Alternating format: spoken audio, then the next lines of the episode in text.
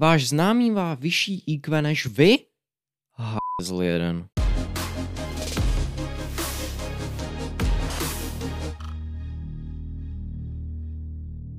Pokud jste si někdy řekli něco podobného, čekáte asi na moji reakci. Ta první věta ale nemá s dnešním podcastem skoro nic společného. Tenhle díl je totiž o lidech.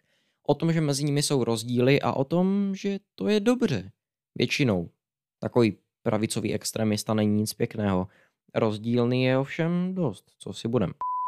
Tenhle díl je o tom, jak se všechny lidi snažíme měřit stejnými technikami a nástroji, ale taky o tom, proč to často nemusí být efektivní. Pojďme na to. Takže, lidé se měří stejnými metrikami, to je fakt. Pokud se chcete dostat na vysokou, musíte zvládnout přijímačky lépe než ostatní. IQ testy jsou taky pořád jedny a ty samé zhruba a měří se stejnou stupnicí. Tenhle systém je často velmi efektivní. U sportu budete těžko hledat přesnější měření, než je třeba čas. Prostě ten, který dráhu běhl nejrychleji, vyhrává. Samozřejmě pokud neopodváděl. O tomhle se prostě hádat nebudeme. Problém se stejným měřením nastává například ve školství.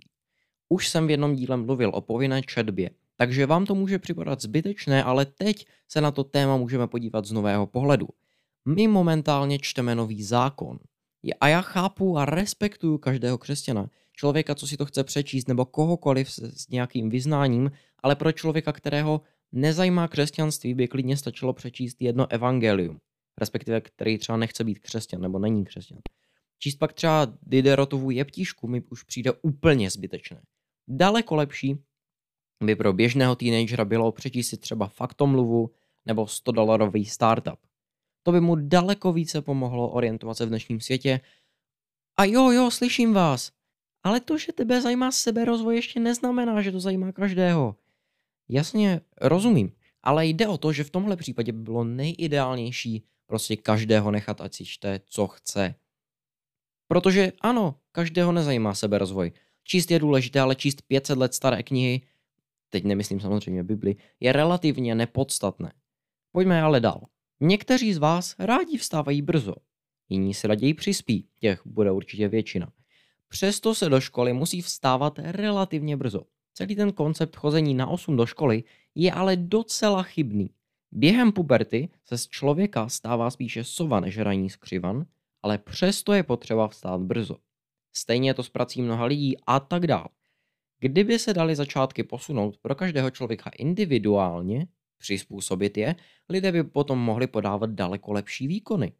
Teď se dostaneme k části, proč je důležité nebýt stejný jako všichni ostatní. Proč si pamatujeme Václava Havla, Tomáše Garika Masaryka, Einsteina, Newtona, Steva Jobsa a další? Protože byli odlišní, byli jiní, vyčnívali z davu a podle svých názorů měnili svět. Být jiný je důležité a to, že stejný není špatné. Je to naopak velmi dobře.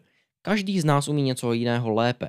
Tomuhle principu, tohle principu se využívá třeba ve fotbale. Pokud neumíte nejlépe střílet góly, je z vás útočník. Pokud umíte nejlépe odtlačit soupeře od míče a zastavit jeho akci, je z vás obránce. Nebo ve firmě, pokud umíte s čísly, může z vás být analytik. Pokud umíte s lidmi, může z vás být manažer velkou obchodu a podobně. Ve firmě se zaměříte na to, co vám jde a zlepšujete se. Abych to shrnul, celý smysl tohohle podcastu zní Nebuďte smutní, když vám něco nejde, každý má talent na něco jiného a třeba jenom potřebujete více tréninku.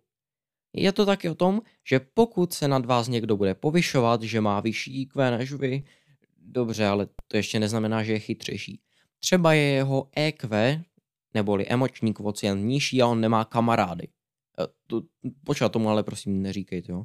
E, zkrátka si najděte něco, v čem jste dobří. Ne proto, že byste se v ostatních věcech neměli snažit, protože vám něco jiného jde, ale proto, že pokud vám něco nepůjde, vždycky si můžete říct, že zase na oplátku jste dobří v něčem jiném a nemusíte se cítit potom tak špatně. Dík.